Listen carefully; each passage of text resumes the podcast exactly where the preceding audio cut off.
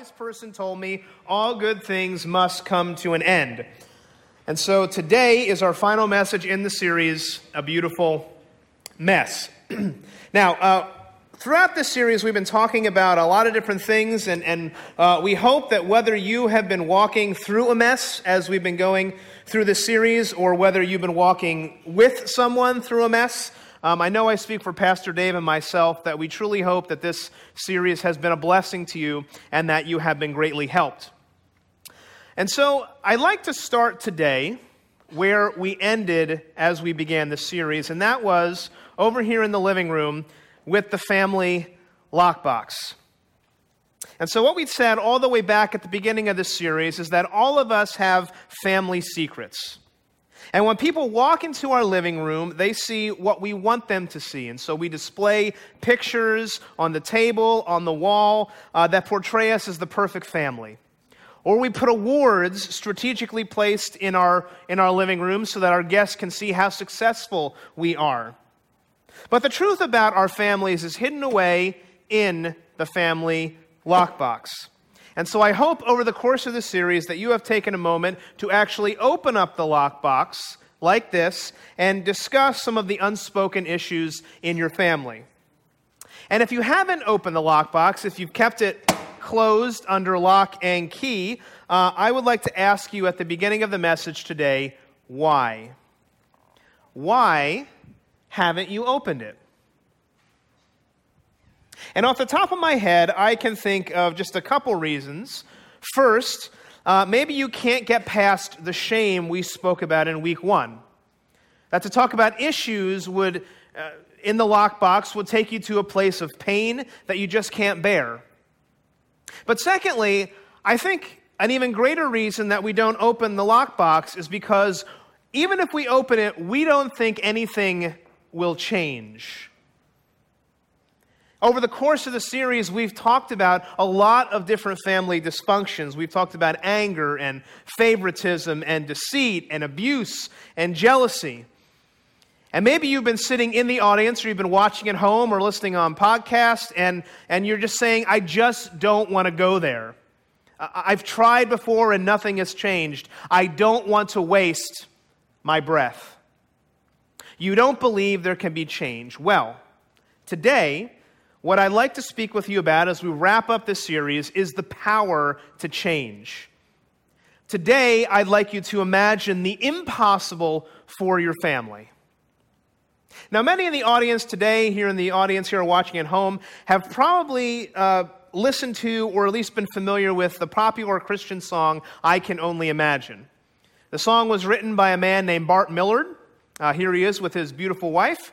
Uh, he's the lead singer of the band MercyMe. Now, what you probably don't know is that there is a story behind the song. In fact, there was a movie that was made about this fairly recently. And the movie portrays Bart's growing up in a home with an abusive dad. Uh, his mom left when he was really young. It was really dysfunctional. It would it fit really well within the series we're talking about. But at the end of the movie, we learn that God does a miracle, and it ends with the writing of this amazing song. And so, what I'd like to do here is just to give you a feel for that, and I'd like you to watch the trailer, which I have for you. So let's, let's watch that as we start. It's an amazing song. Just kind of happened. Took about 10 minutes, I guess. Bart, you didn't write this song in 10 minutes. It took a lifetime. How'd you do this? You know, I've never told anybody my story. When I was uh, 11 years old, life was tough. Where's Mama? She's gone. She don't want me no more. And she don't want you neither. And I've always loved music. And I found some songs that I just, I held on to. They gave me hope MercyMe, that can't be his real voice. because I needed it. Dad, I can do this. No, you can't. And you're gonna blink your eyes and you're gonna realize that life has gotten you nowhere because you chased some stupid dream. I can I'm leaving, Shan. I want you to know that I pray for you all the time. And I hope that you find whatever it is that you're looking for out there. What are you running from? My dad. Then write about it. Let that pain become your inspiration. I got some stuff I need to sort out, and I deal with it the only way I know how, and that's to write a song.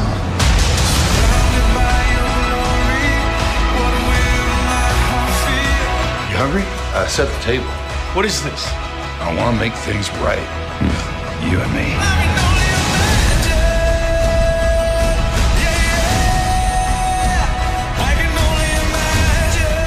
My dad was a monster, and I saw God transform him. You have a gift. Real gift. I didn't think that God could do that. And so I wrote this song for my dad.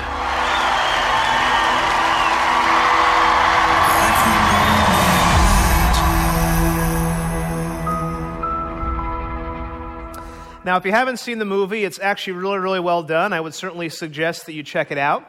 Um, in fact, I got a little nostalgic listening to, uh, or at least seeing Amy Grant albums and her portrayed on the screen and him singing songs of Steven Curtis Chapman. Um, but there's one line that stuck out to me, even in that trailer, and Amy Grant says it. She says this She says, Bart, you didn't write this song in 10 minutes, it took a lifetime. And I think that's true for all of us that each of us could write a song about our lives because each of us has a unique story to tell. Now, as you probably gathered from the trailer, Bart had a challenging relationship with his dad. Uh, towards the end of the movie, we learn that God did something amazing. And, and really, the movie is about God taking a father who was a monster and turning him into a man who wanted to see things right. And so, over the course of the message today, what I would like to do is show you scenes from the movie that capture this very moving narrative. But I have to tell you the change in this story wasn't easy or immediate. Bart and his dad kept that lockbox closed for many years because they did not believe change was possible. And that's the tension that I think a lot of us feel that change, especially within the family system, is challenging.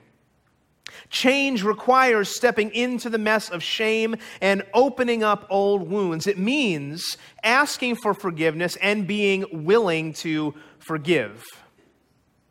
And if we're honest, we don't want to do that. We think change is impossible. And so today, what I'd like you to imagine is something different. Is there someone in your family that you need to forgive? What if, what if you had the power to change?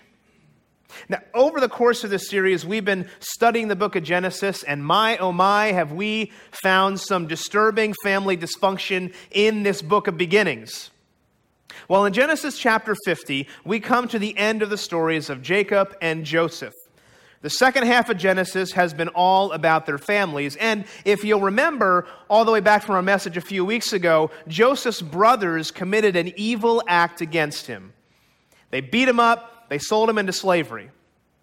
And at the beginning of Genesis 50, they come to him asking for forgiveness.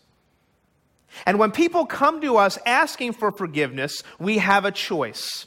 How will we respond?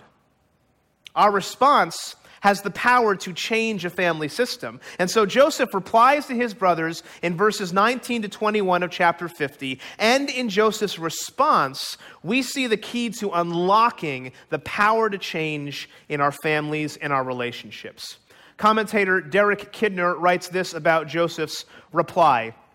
He says each sentence of the threefold reply is the pinnacle of Old Testament and New Testament faith.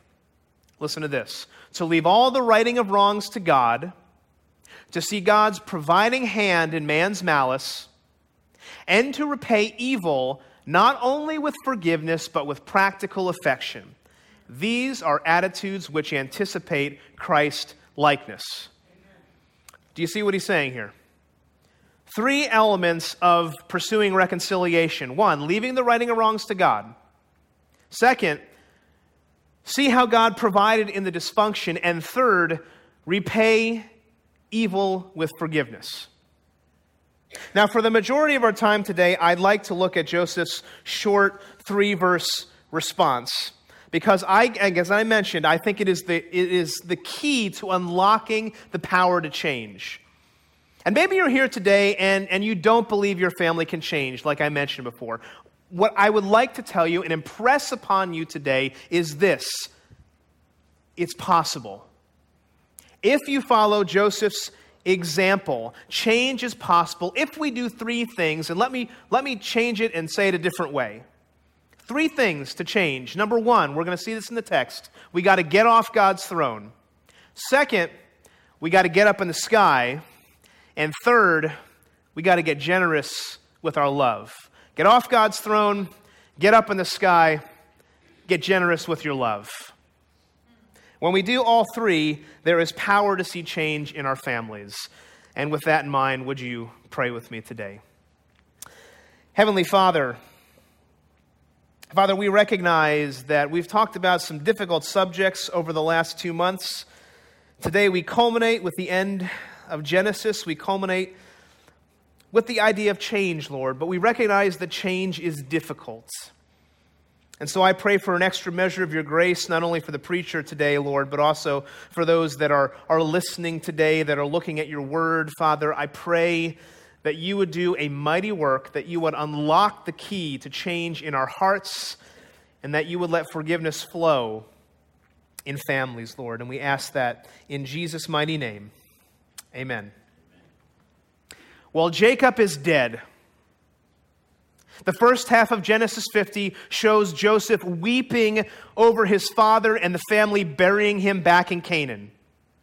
Now, before we look at Joseph's response, let's back up and look at the brother's request, because immediately after the funeral, we read this about Joseph's brothers in verse 15. When Joseph's brothers saw that their father was dead, they said, It may be that Joseph will hate us and pay us back for all the evil that we did to him. Now, that's an interesting thought from Joseph's brothers. Why would they say that? I mean, if you read back in Genesis 45, it certainly seemed like he forgave them. But now dad is dead, right? Circumstances have changed, and they're afraid that Joseph is going to seize the opportunity to take revenge. And so look at what they, they do, verse 16. So they sent a message to Joseph saying, Your father gave this command before he died. Say to Joseph, Please forgive the transgression of your brothers and their sin because they did evil to you. And now please forgive the transgression of the servants of the God of your father. Joseph wept when they spoke to him. See, Joseph's brothers are even afraid to face him face to face, and so they send an emissary. What is the message? Essentially, they tell him, listen to this, they tell him, Dad said you should be nice to us.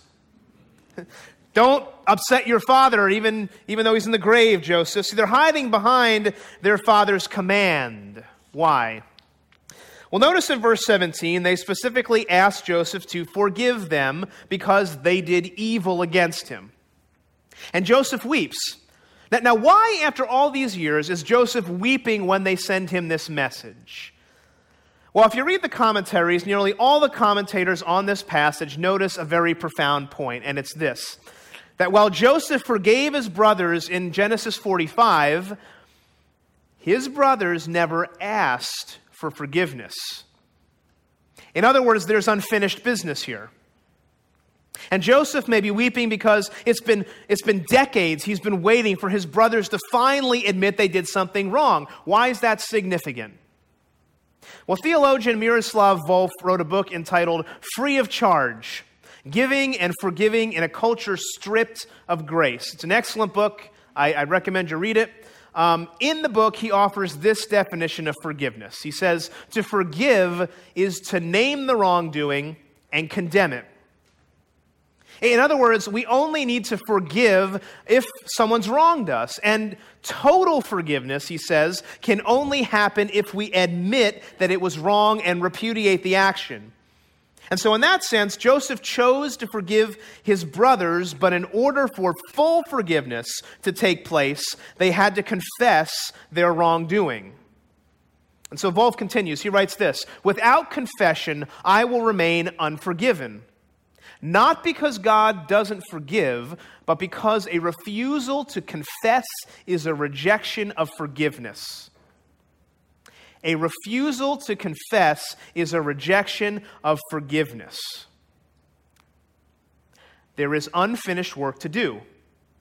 And I think Joseph is weeping here because finally, finally, finally, his brothers have come around and true, total rec- reconciliation can happen. I mean, it's, at this point, it's been 40 years since the initial incident. Now, Joseph's story is not so much different than Bart Millard's. Uh, Joseph's brothers beat him up, they put him in a pit, they sell him into slavery, and then when he sees them again, apparently they don't ask his forgiveness for nearly 20 years from that point. Now, for Bart, it was his dad. And so let me show you a scene of what it was like for him to live with his father. Let's watch this.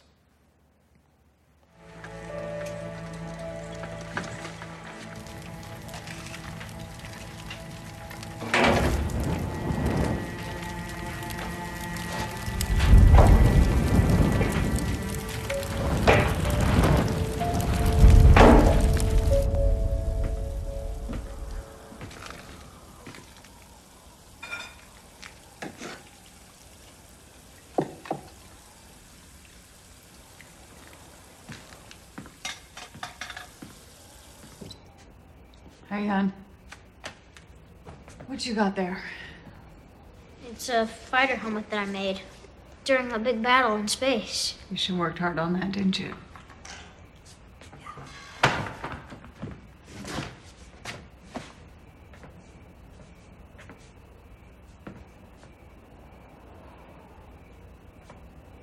What's that? It's just, it's just junk. It's a dreamer, Bart. That's good. Hey, you're imagining things. I'm gonna teach you something, Bart. Dreams don't pay the bills. Nothing good comes from it. All it does is keep you from all this. From knowing what's real. You understand that? Huh? Yes, Daddy. Well, that's a piece of junk. Why don't you just go throw it away?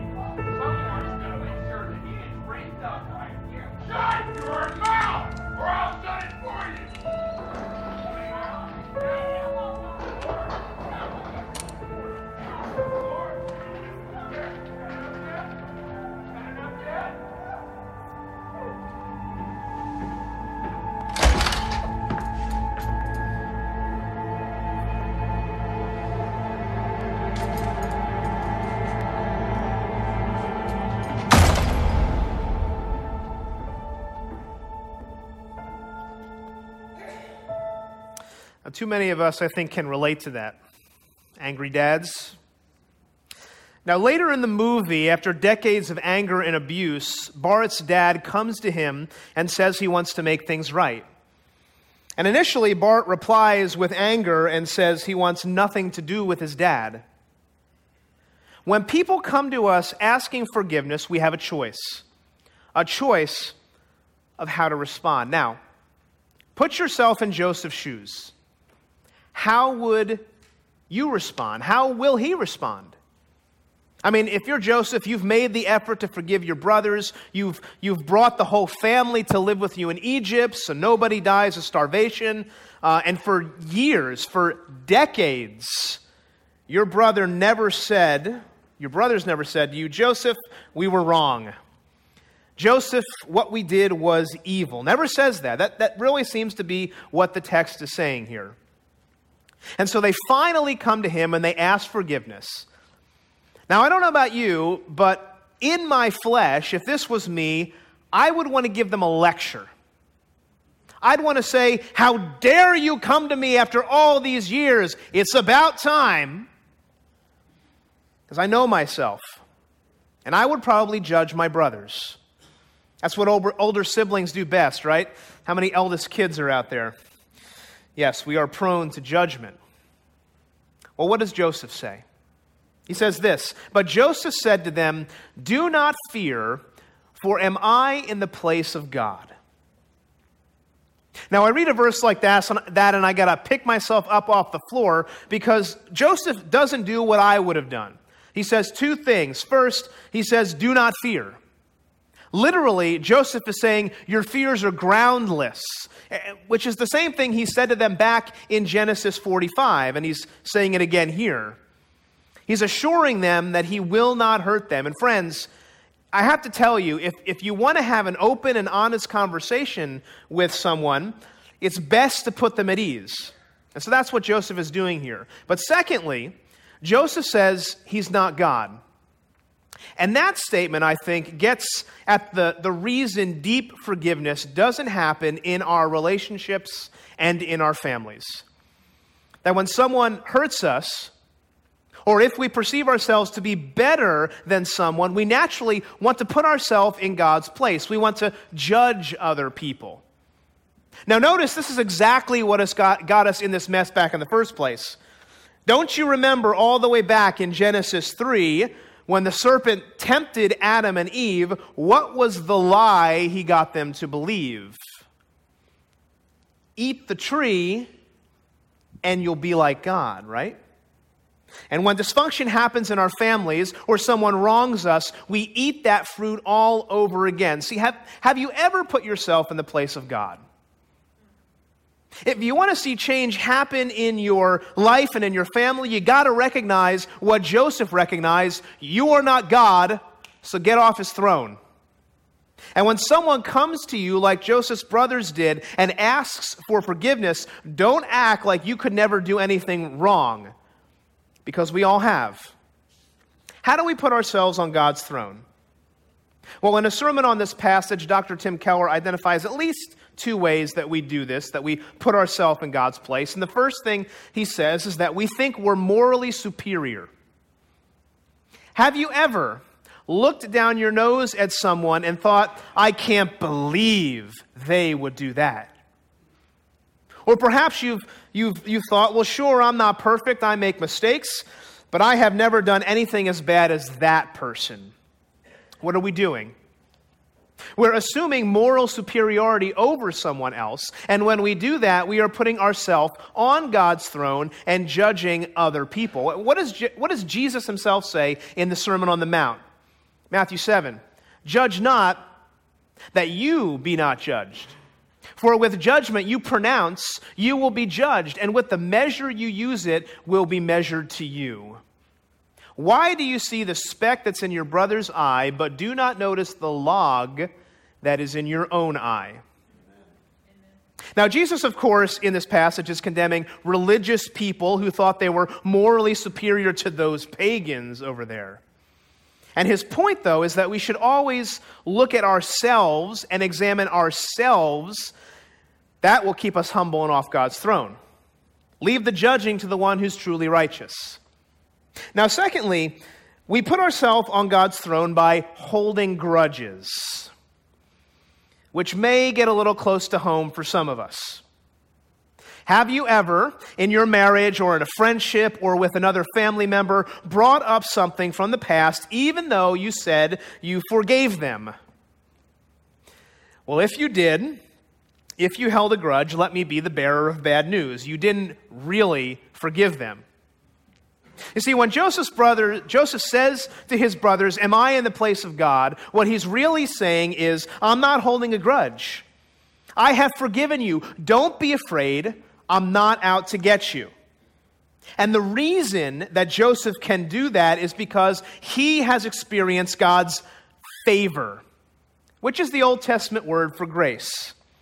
God protected him, God delivered him, even when he was in the pit multiple times. Now, listen, if you are, if you are someone in this room who holds grudges, I would suggest to you, and I, and I say this in love, that you are sabotaging the power to see change in your family. Why? Because you always want to have something over some other people. You're sitting on God's throne. Because the heart of forgiveness that leads to change, as Miroslav Volf puts it, is to relinquish retribution. The heart of forgiveness is a genuine release of a genuine debt. Don't you see? That if you are a person who holds a grudge, you're never going to get what you're looking for. Instead, that unforgiveness is going to lead to bitterness and resentment and spite. When you withhold forgiveness, you are sitting on God's throne, and it will kill your soul. Now, when I was younger, I was a fan of the musical Les Miserables. Some of you out there may have been. The latest movie was pretty good uh, if you didn't get to see the musical. Uh, but the main character in the story is a guy named Jean Valjean. A, he's an ex convict who early in the story is given a warm reception at the home of a bishop. And the bishop is incredibly generous with Valjean. He allows him to stay in his home, but, but Jean Valjean's heart has not really been changed. And so the next day, the police stopped Valjean, who fled the bishop's home as he stole some of his silverware. And so the, the police bring Valjean back to the bishop's home, uh, but instead of condemning Valjean, the bishop pretends no crime has been committed. He even goes further and tells him that he forgot to take the candlesticks, too. And so, as the bishop sends Valjean on his way, a free man, he says this in the Victor Hugo novel. He says, Jean Valjean, my brother, you no longer belong to evil but to good. It is your soul I am buying for you. I withdraw it from dark thoughts and from the spirit of perdition, and I give it to God. Now, how could the bishop do that? He didn't hold a grudge because he got off God's throne. And he gave Jean Valjean the gift of forgiveness, just as Joseph did his brother. See, do you want to see change in your family? You have to get off God's throne, but you've got to do more than that. So, secondly, you got to get up in the sky. You got to get up in the sky. See, in Genesis 50 20, Joseph makes a profoundly deep theological statement that has tremendous implications for healing family dysfunction. First, he says, don't, uh, don't fear, I'm not God. But then, then, secondly, he addresses the evil act directly. He says this As for you, you meant evil against me, but God meant it for good, to bring about that many people should be kept alive as they are today. So you meant it for evil, God meant it for good. How's that possible? What's Joseph saying here? He's getting up in the sky. What do I mean? Well, I imagine most people uh, in this room have been on an airplane. Uh, if you haven't, I highly recommend it. Uh, I still remember the first time I flew on an airplane. Uh, my family didn't, didn't travel much when I was young, and so the first time I was on a plane was college. And so I remember thinking, as I got on this plane, as I'm flying over the country, what have I been missing? See, once you get above the clouds and you look down on the earth, you see a whole different perspective. when I would go to New York City when I was a kid, I, I would look up at the skyscrapers and I would wonder, how, how did they get so tall? How did they do that? But when you look down on the city from an airplane, it gives a totally new perspective on how big the city is but also how small it is compared to the world. Now, when Joseph says, You meant it for evil, God meant it for good, what he is doing is getting up in the sky and seeing life from God's perspective. And so maybe you've read this verse before and, and, and you've asked the question well, how can God take something evil and turn it to good? Remember, Joseph qualifies that statement and he says, God used it to save people. In other words, God knows more than me. And so here's why this is so important because, listen, if you don't get up in the sky, you won't know what to do when evil comes. And it will come. Like a violent storm, evil can come upon you, and if you don't get up in the sky, you're not going to make it through the storm. Joseph saw the big picture. And so, if we come back to Bart Millard's story for a second, we see this play out in real life. There is a scene, kind of a hard scene later in the movie, where Bart, with his newly discovered singing talent, uh, is going off to church. He was asked to sing. And he invites his dad to come. But his dad refuses, and it opens old wounds. Let's watch this.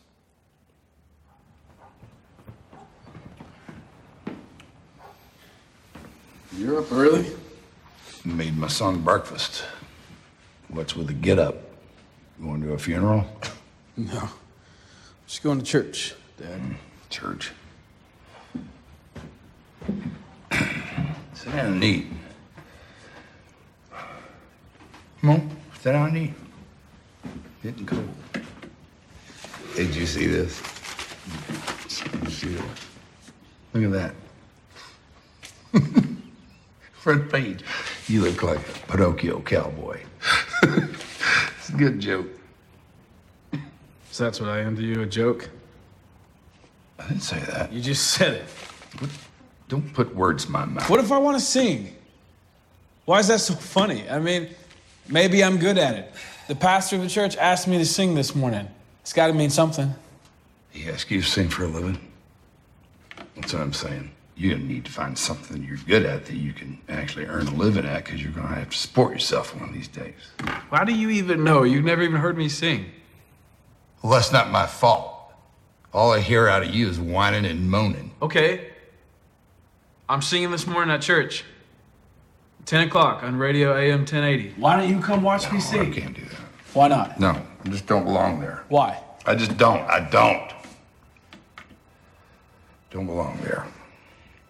Okay.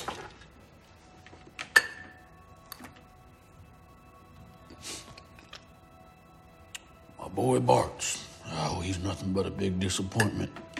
I wish he'd never been born. Everything been just fine. All my problems are because of Bart. Hey, you put words in my mouth, I'm gonna put a fist in your face. Yeah, I'm a little big for that, Dad. Oh, you think yet? I think those days think? over. Yeah. Is that what you I do, yeah. Listen, you have to talk to me with respect, I'm the one that puts food on the table. I earn the living around here, and I'm the one who stayed. I don't see your mama anywhere. Yeah, well, nobody blames her for leaving, Dad. I would have left too.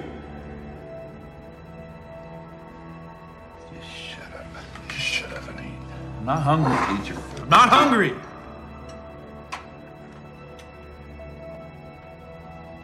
All right, then.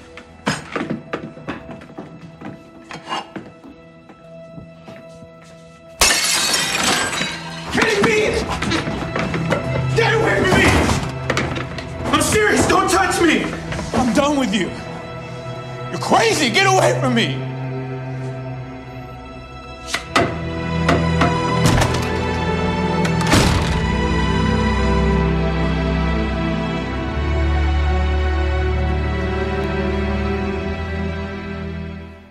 Now, that's a hard scene to watch.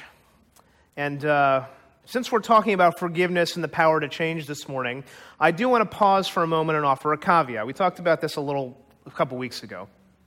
If you are in an abusive situation, you need to set healthy boundaries. You need to protect yourself from an abuser. Miroslav Volf puts it this way He says, As long as there is potential for harm in a relationship, you should remember the offense. We will forgive, but the offender's likely negligence or wickedness will prevent forgiveness from growing into its fullness. But here's what we need to see from even this dark scene. Later in the movie, we learn that this was the moment that Bart's dad began to change. We learn that Bart was singing in church, and his dad indeed did turn on the radio, and he was listening. And what's really sad is that it took this final moment of anger and rage to, to get him to that point, for him to wake up. But from this moment on was a long journey of repentance and forgiveness. You meant evil against me, but God meant it for good, so that people would be saved. But Bart and his dad couldn't see what God was doing in that moment. See, that they were seeing life right here from, not from the sky, but from the ground. And if you want the power to change, if you want to see change in your family, you got to get up in the sky.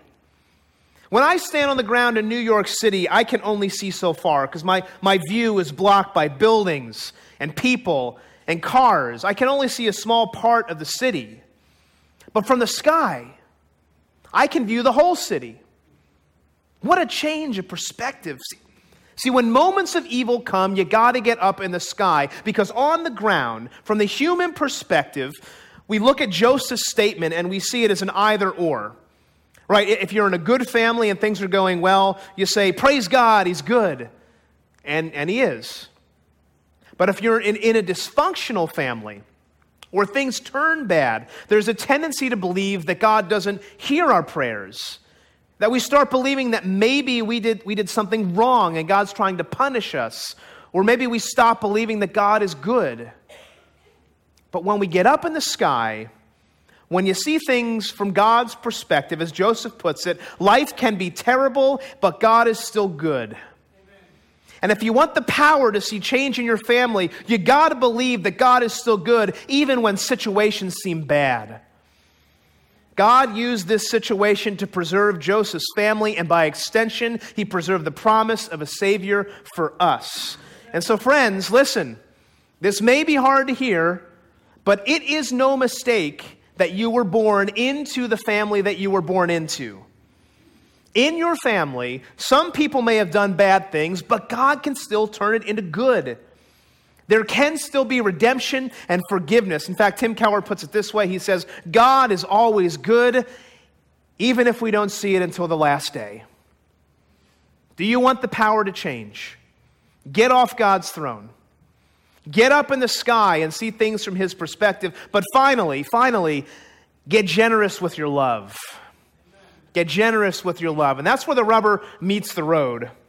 It's where it gets practical and it's the hardest thing for us because some people have hurt us very deeply and we don't want to love them.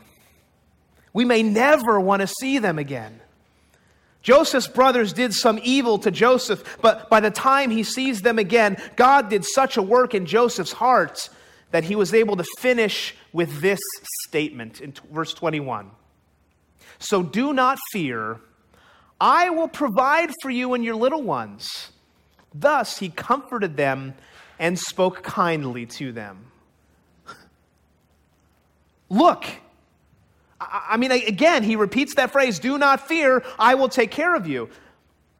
He's going out of his way to assure them that they have nothing to fear. And just like in Genesis 45, it is recorded that Joseph spoke to his brothers. But here he comforts them and he's kind to them. And unlike Genesis 45, the forgiveness is now complete. Not only have, has Joseph offered forgiveness, but his brothers have asked for it. Now, the healing is so much deeper than it was before because they asked forgiveness. Joseph was able to give them the gift of forgiveness. And that, friends, is how the story of Genesis ends. It points toward what God has been showing us all along. In fact, commentator Gordon Wenham sums it up this way He says, It therefore seems highly likely to me that Genesis is not merely recording the grace of God in calling Abraham and his descendants, but also implicitly encouraging those descendants to follow their ancestors' example by showing forgiveness and seeking reconciliation. Listen to this however long and bitter the former feuds have been. What is he saying? That the story of Genesis is a story of grace. It's a story of God working in the lives of sinful, broken, messed up people. It's a story of God taking the mess we made of things and injecting the beauty of redemption into our story. And so at the end of Genesis 50, God says this to us. He says, Evil things may have happened in your life, but I see you. In all things, God works for the good of those who love him. I will provide for you, I will forgive you. And so the story of Genesis points forward to the larger story of forgiveness and change in the whole Bible. Because one day, from the line of Jacob, a Savior would come to forgive the world. And now you and I have the power to forgive that Joseph didn't have. That the power to change, the power to forgive, is rooted in the fact that we have been forgiven. We are, as Volf says, forgiven forgivers. Because God was generous with his love, now we can be generous with our love. See, the power to change is rooted in the gospel itself. Bart Millard had a tough life. And after he'd been out on the road and he was trying to find his voice for, for singing in the music scene, he returns home to make things right with his dad, only to find that his dad is dying of pancreatic cancer. And at that moment, despite all the hurt and the pain his dad inflicted on Bart his whole life, Bart chooses to forgive him. Watch this scene.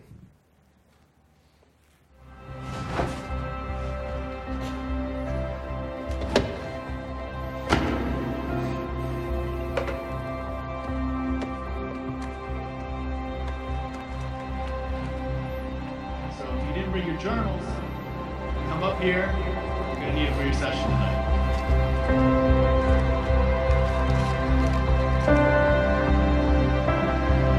Tonight, we're gonna talk about forgiveness. So find a blank page in your journal, and I want you to write these words. God, tonight, I choose to forgive, and I want you to finish that sentence. Now, you may say to me, you don't know how hard it is for me to forgive this person. You don't know what they've done. And I'd say, I know it's hard. But if you have been forgiven by God, then He gives you the power to forgive others.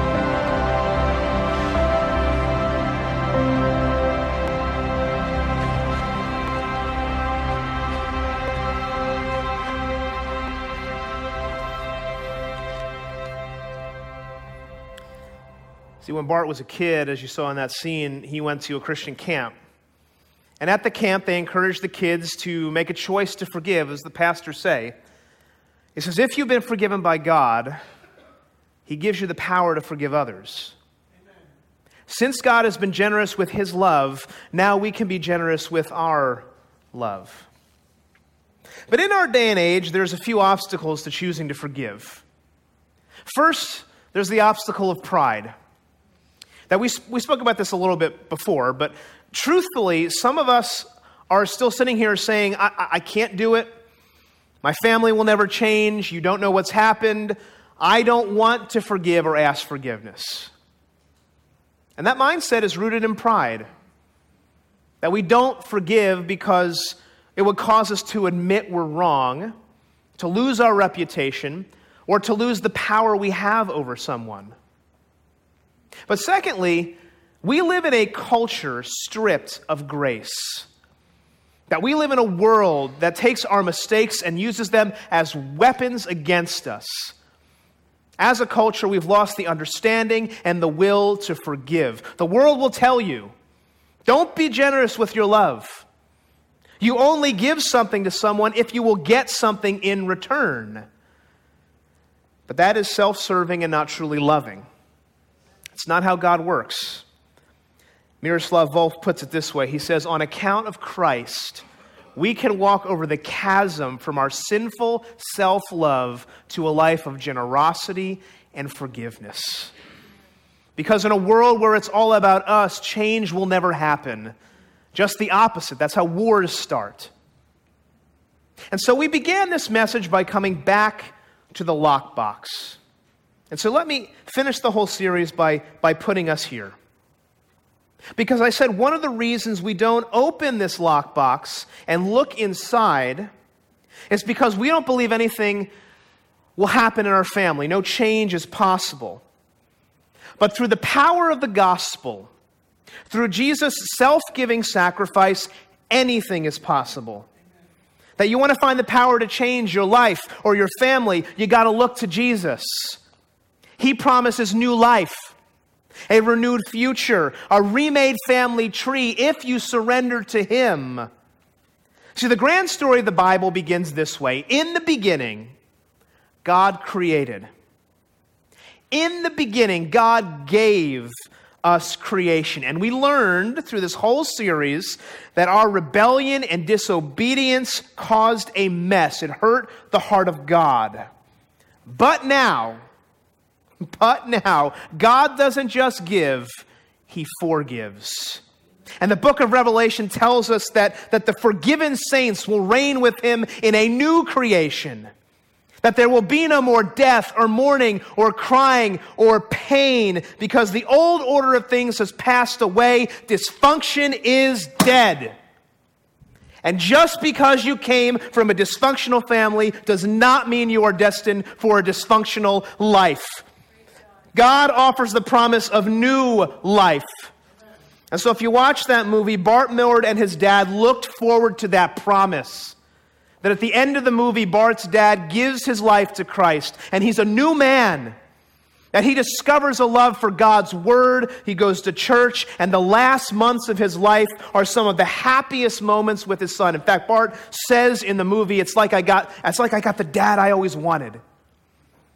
That when Bart forgave his dad, and he saw the change in his father's heart, his own heart was released to find his voice in writing songs, and it's then that he wrote the song I Can Only Imagine, which to this day is like the most popular Christian song ever. Why? Because it looks forward to the promise that one day we will be with Jesus. One day, all dysfunction will pass away. One day, all things will be made right, church. And because of that promise, even today, we can see change within our families. And so, in this final scene, Bart finally performs that song for the first time before an audience. And as he sings the song, he sees his dad, who's passed away, standing in the audience listening. Let's watch this.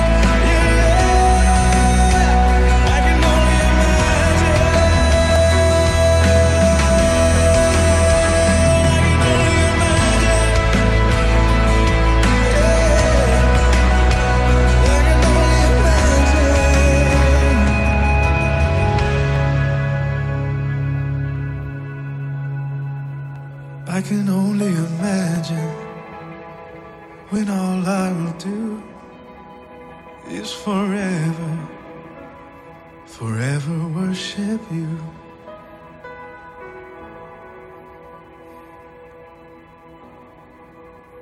I can only imagine.